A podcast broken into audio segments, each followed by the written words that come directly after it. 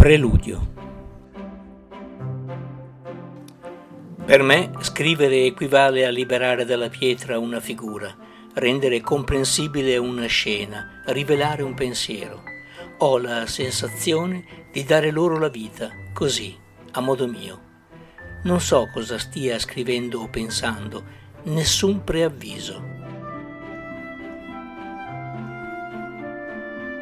Ed ecco la penna naviga nella terra di nessuno. Mi trovo a seguirne il procedere tra segni e significanti, fra nomi e voci e arie sconosciute. È come consultare una mappa senza sapere la destinazione, con la curiosità di approdare a qualcosa di inaspettato, con il piacere di viaggiare all'infinito, perché la destinazione non è l'obiettivo, perché il progetto è ignoto perché non ci sono traguardi. C'è solo un'esigenza, scrivere. Il silenzio che impedisce l'assunzione del resto è la mia guida e il tempo che non finisce è il mio suggeritore.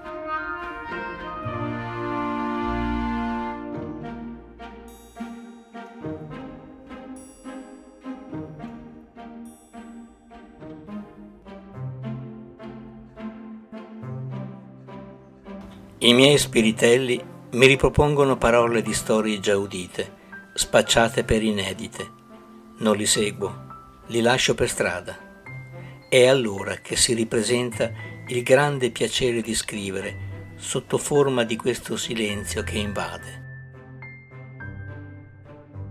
E si annuncia come il suono di un violino che ricorda il tramonto, fatto di bagliori, di colori e di luci aleggiano cose ignote, non spiegabili, non gestibili, del tutto sconosciute.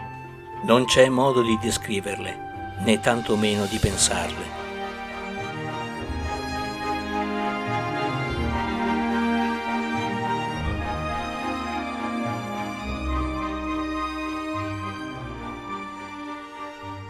Mio nonno suonava il mandolino e mia nonna l'accompagnava al pianoforte. Mi piace ricordarli mentre suonavano insieme. Creavano un'atmosfera che io associavo al sole che fa rimpiattino con le nuvole, ora mostrandosi, ora nascondendosi, ora proiettando i suoi raggi dal monte al mare, regalando mille sfumature.